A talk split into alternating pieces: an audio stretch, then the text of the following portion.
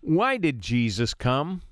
Quoting F.B. Meyer, here's Pastor Ed Ray. He who was above all angels became lower than the angels for a little time, that he might lift men from their abasement and set them on his own level in his heavenly Father's kingdom, that he might be a faithful and merciful high priest for the sorrowful, tempted, and dying humanity. Here is an act worthy of God. Zion with hands, and in this place dwell with man. Sick be healed, and the stand, singing hallelujah. My kingdom built with the blood of my son, selfless sacrifice for everyone. Faith,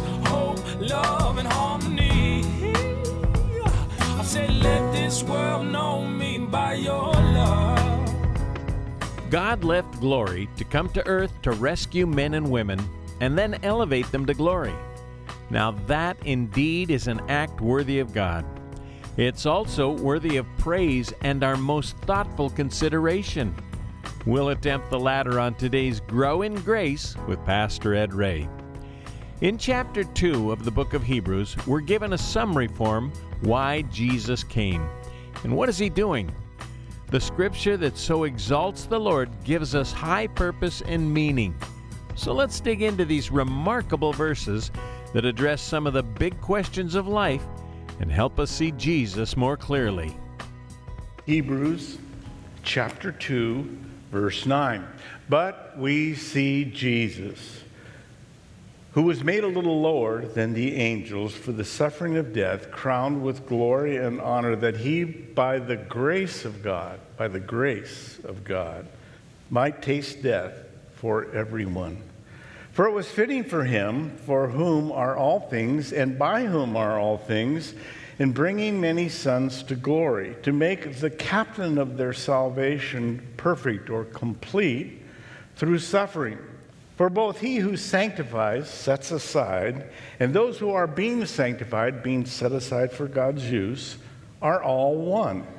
For which reason he is not ashamed to call them and us brothers and sisters, brethren saying, I will declare your name to my brethren. In the midst of the assembly, I will sing praise to you. And again, I will put my trust in him. And again, here am I and the children whom God has given me. Inasmuch then as the children have partaken of flesh and blood, are made of flesh and blood, literally, he himself likewise shared in the same. He took on flesh and blood that through death he might destroy him who had the power of death, that is, Satan, the devil, and release those who through fear of death were all their lifetime subject to bondage. For indeed, he does not give aid to angels, but he does give aid to the seed or the children of Abraham. Therefore, in all things, he had to be made like his brethren that he might be a merciful and faithful high priest in things pertaining to God to make atonement, propitiation, a sacrifice for the sins of the people. For in that he himself has suffered being tempted, he is able to aid those who are tempted. Let's stop there and pray. Thank you, Lord, for your word. Even though many times at first reading it's not clear, we ask that you would open our minds and hearts to receive, to understand, to grasp what this is saying for us so that we might fall more deeply in love with you. In Jesus' name we pray. Amen. This is a difficult section of Scripture. You have to put on your thinking caps a little bit. I'll use some different tools to try and make it, at least as well as I understand it, uh, accessible to all of us bedtime stories, children's classics, fairy tales. Well, the verses we just read have moved Oxford professors to write children's stories, fairy tales, fantasy. Men like C.S. Lewis, J.R.R. Tolkien, George MacDonald, Lewis Carroll. They wrote their stories as allegories, as pictures of truth, in which these highly educated grown men tried to capture in a different medium, in fantasy, the story that's here. These great truths that are recorded in this particular section of the book of Hebrews. They chose to use fantasy as the medium since only a small amount of precise information is disclosed in Scripture. In other words, we don't know what Jesus did before there was a creation. Did they hang out together in eternity and just, we're not told. So these men, having great respect for the Scriptures, tried to fill in the missing parts in a way that didn't give the impression they thought they knew everything, but only that they were trying to capture the big story. Now, we all like stories, and in many ways, this big story, the one of creation, the one even bigger than creation, the purpose of why God came, are embedded here. And what we are to do about it. G.K. Chesterton was one of these men, and he wrote that our walk through life can be much like stumbling upon a shipwreck that Chesterton viewed this world as a sort of cosmic shipwreck because of what happened in Eden. Any person in search of meaning resembles a, a sailor who uh, wakens through a deep sleep and then discovers this treasure strewn about on a desert island on the beach. And they're relics of a civilization which he can barely remember. One by one, he picks these relics up gold coins, a compass, fine clothing, and he tries to discern their meaning. Fallen humanity is in such a state that we are the sailors and we are wandering around in a mild state of amnesia, some of us deeper than others, and trying to understand the things that are here in the natural world beauty, love, joy these still bear traces of the original purpose for which we were created. But amnesia mars the image of God in us. So, God does want for us to come to understand the big picture. And here in the close of Hebrews chapter 2, we find the big picture, but it's so compressed it's so dense. The information here is deep, multi layers. First time you read it, you think you get it, then you go deeper and deeper and deeper. Uh, the writer has been presenting, we saw an argument, to Messianic Jews, Jews who had received Jesus as the Messiah. It's about 68 AD. Rome has burned. Nero is the emperor, the crazy emperor who is persecuting Christians. And so these Jews former Jews who are now believers are feeling the pressure to go back to Judaism. It's a lot simpler. The Jews weren't being persecuted, only the Christians were. The temple still stood, the old covenant was still taking place, sacrifices every morning and every afternoon.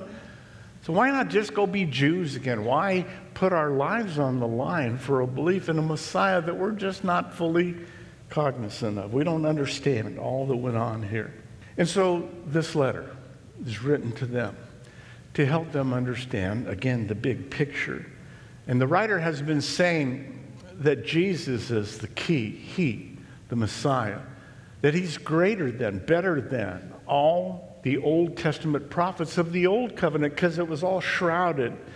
It wasn't clear.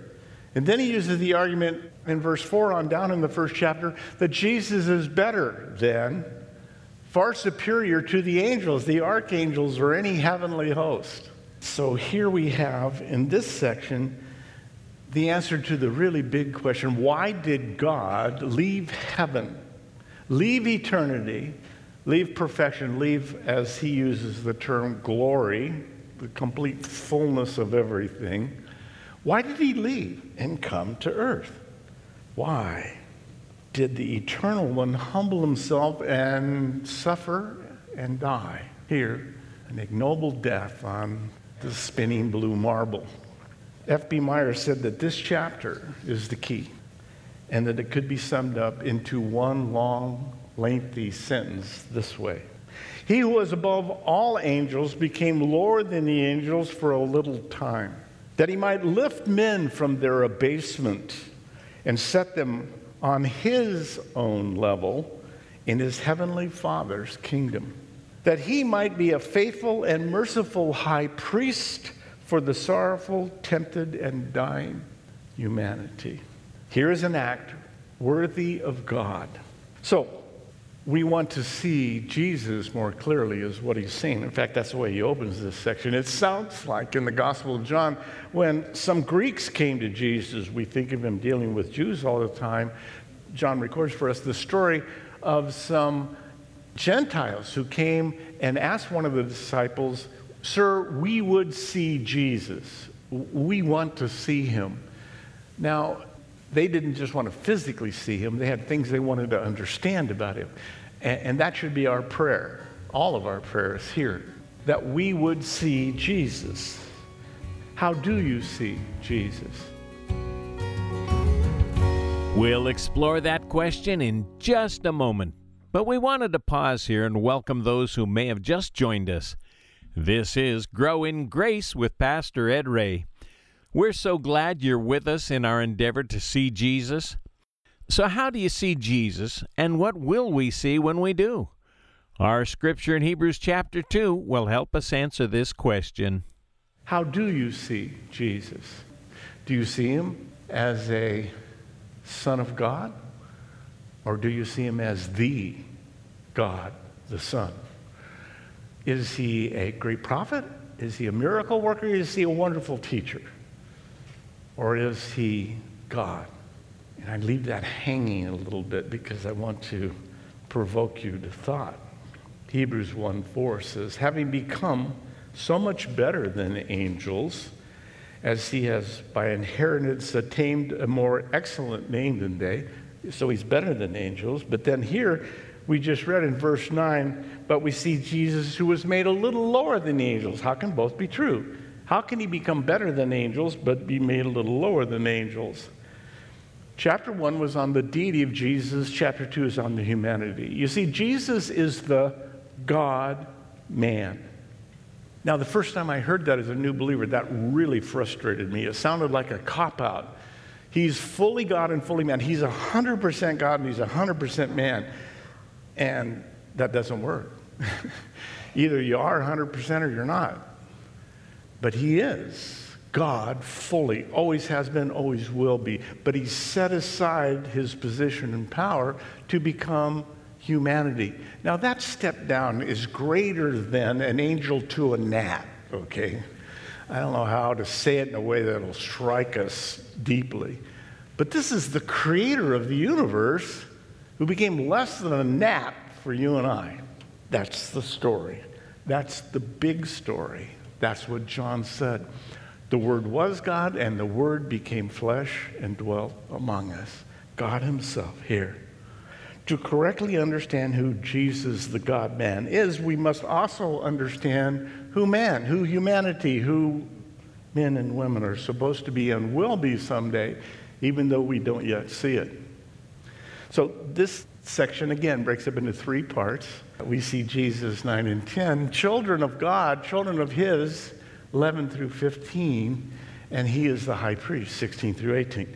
Now, this is literally a section that volumes of books have been written about. So, obviously, we won't cover it all. So, put on your, your thinking cap and let's see if we can see just a little bit of Jesus. So, when we leave this place, we have a different understanding than the way we came in. Verse 9. But we see Jesus, who is made a little lower than the angels for the suffering of death, crowned with glory and honor, that he, by the grace of God, might taste death for everyone. Whew. Here's the big story. Verse 8 said, But now we do not yet see all things under his feet. So verse 9 takes us from that. What do we see? We see a corrupt world. We see a world that's broken. We see a shipwreck. We see relics left from that shipwreck. We look around and we see what we want to see, though.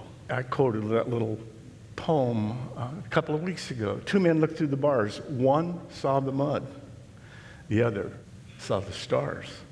What do you see this morning? When you got up this morning, what did you choose emphasize the word volition, free will. What did you choose to think on? Did you choose to think on this is the day the Lord has made, there's joy in it? Or did you think on what happened in the news yesterday? Really depress yourself, think about politics, think about nuclear warheads and crazy dictators' hands. What did you focus on? Did you look at the darkness and despair, or did you choose to look at the light? That's what this is saying. We see Jesus. When we take our eyes off the despair and look at the creator of the universe and what he has done for us and what we're moving towards at the speed of light, then we have every right to be hopeful and excited and anticipate good things for us, but also to live this life differently, to live a step above. Remember, he died as mortals died, but now, quote, has all authority in heaven and earth, Matthew 28 18. Jesus said that. When Jesus came and spoke to them, saying, All power is given to me in heaven and earth. Now, he was made a little lower, Psalm 8 5. We started by reading that. Jesus was for a short time, 32, 33 years, lower than angels, but now all things are subject to him, including angels, which has been the argument here. Scripture teaches us Jesus is fully God and he is fully man. As difficult as, as it is to hold those two thoughts in tension, it is reality. So we got to change the way we think of things. So human nature was added to his divine nature. Both natures existed in one person, Jesus Christ. He identified himself with fallen humanity and took on a human form. That's what this is kind of breaking down. Maybe it, it feels like it's a little slow, but this is the whole point. God became man because God couldn't die. God is immortal. So he became a man so he could die. It says here, taste death for everyone. Now, the Hebrew metaphor for taste means to fully immerse, to take it all in. It's not, you know, just a little sip. It's he fully embraced death. Father, into your hands I commit my spirit. And then at the end, it is done. Tetelestai. It is finished. It's all done. He gave himself completely to it. So the death of Christ was for everyone, but few take advantage of that gift. It is a gift. In fact, it clearly says it is a gift. By the grace, the gift, the caprice of God. God has a gift, and it's available for, for anyone who would call on Him. Right? We hear that so often. We, we forget that we didn't earn it in the first place. Why are we trying to earn it now? We didn't deserve what we deserved was not this. and he has given us this grace, this gift of understanding, of grasping who he is and who we are. So, we have to come asking for forgiveness. We have to submit to this Lord of Lords, this King of Kings. But when we do, our sins are instantly removed from us as far as the east is from the west. So, the picture here that's being conveyed was shown in the, the movie Lord of the Rings. Maybe some of you saw it, The Fellowship of the Ring, a fairy tale, a fantasy. I'm going to tell you a fairy tale right now. Oh, great. But it's a picture of what reality is. So the princess elf was Arwen.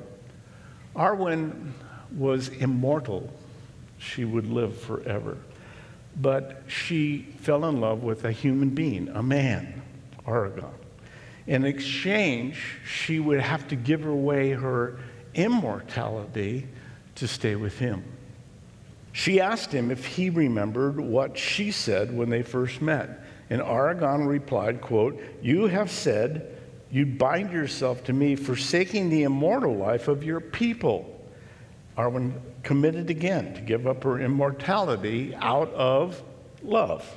I would rather share one lifetime with you than face all the ages of the world to come. I choose a mortal life. Jesus Christ came to be fully human, yet fully God, so he could give up immortality to die in our place. It's as if Jesus says to you, says to us, I would rather share one lifetime with you than face all the ages of this world without you. I choose a mortal life. And then he throws immortality in the deal. For everyone, he could not have died as God because God is immortal. So he became human so that he could both suffer, important word, and die. We'll come to that again. The result is there is a purpose for your life, there's a purpose for my life. If you know Jesus Christ, then all of a sudden the game of life has changed. And there is a pathway, there's a course for you. You may not have discovered it yet, but it's there and it's written solidly in God's annals. He said that the days for you were written in his book before you were yet created. Before you were fully formed in your mother's womb, he created the days for you. Verse 10 For it was fitting for him, capital H, for whom are all things and by whom are all things, in bringing many children, sons and daughters, to glory. What's glory? Heaven, eternity with him to make the captain of their salvation perfect. The word here means complete through suffering. Okay, big verse. Again, I, I told you this is kind of compressed information and it's an onion. You peel off one level, you think you understand, and you look, oh, wait a minute, there's another layer and another layer and another layer.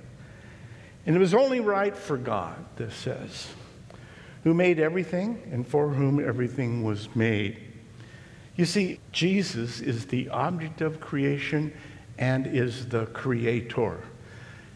He is the creator and he made it for himself, but not for a selfish reason, but for a selfless reason so that you and I could spend eternity with him. That's the big picture. He's the creator and he created this amazingly wonderful world so that you and I might live and choose, have an opportunity to exercise our free will to allow Him to have our lives or not. So it rests fully on us because He's done everything He could besides force us robotically to follow Him. But it is critical that you and I would choose, that we would choose the right as He gives us understanding, and that we would surrender to Him of our volition. He could have made robots, you know. There's people in this world trying really hard to create robotic machines that will take the place of people on an assembly line, etc. God would have done the ultimate robots, but that's not what he wanted. He wanted love, and love requires a choice, right? Amazing. Amazing indeed. Have you made your choice to follow the Lord who made you and loves you? If so, as Pastor Ed Ray has already put it, you'll find great purpose and meaning. This is Grow in Grace, and we're making our way through Hebrews right now. If you missed a portion of today's study, simply go online to thepackinghouse.org and you'll find our programs are archived there for you. We can also send you a CD copy if that's preferred.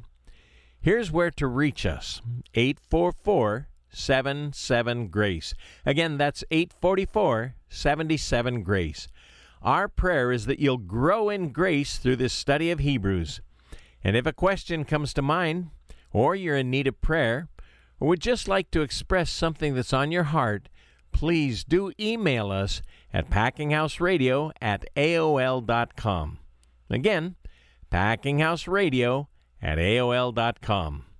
Today, we'd like to offer you an inspirational book from Elisabeth Elliot called Through Gates of Splendor. This classic bestseller recalls the story of five missionaries who dared to share the good news with a Stone Age tribe deep in the jungles of Ecuador. And while they were martyred for their faith in Jesus, their story lives on, inspiring thousands to follow in their courageous footsteps. Through Gates of Splendor, our featured resource, is available for a gift of any amount to grow in grace. You can give us a call at 844 77 Grace. That's 844 77 Grace. And thank you for helping us get out the good news of Jesus to a world in need. Pastor Ed Ray writes a daily devotional that you can access through our website. You can read these biblical and relevant devotionals at thepackinghouse.org. And look for us on his channel TV, where we're studying Colossians right now. Our series in Hebrews continues next time we meet, and we hope you can join us for that. This has been Grow in Grace with Pastor Ed Ray a daily presentation of the Packing House Christian Fellowship. Gotta dwell with man. Sick healed, and the crippled stand, singing hallelujah. My kingdom built with the blood of my son, selfless sacrifice for everyone. Faith, hope, love, and harmony. I said, let this world know me by your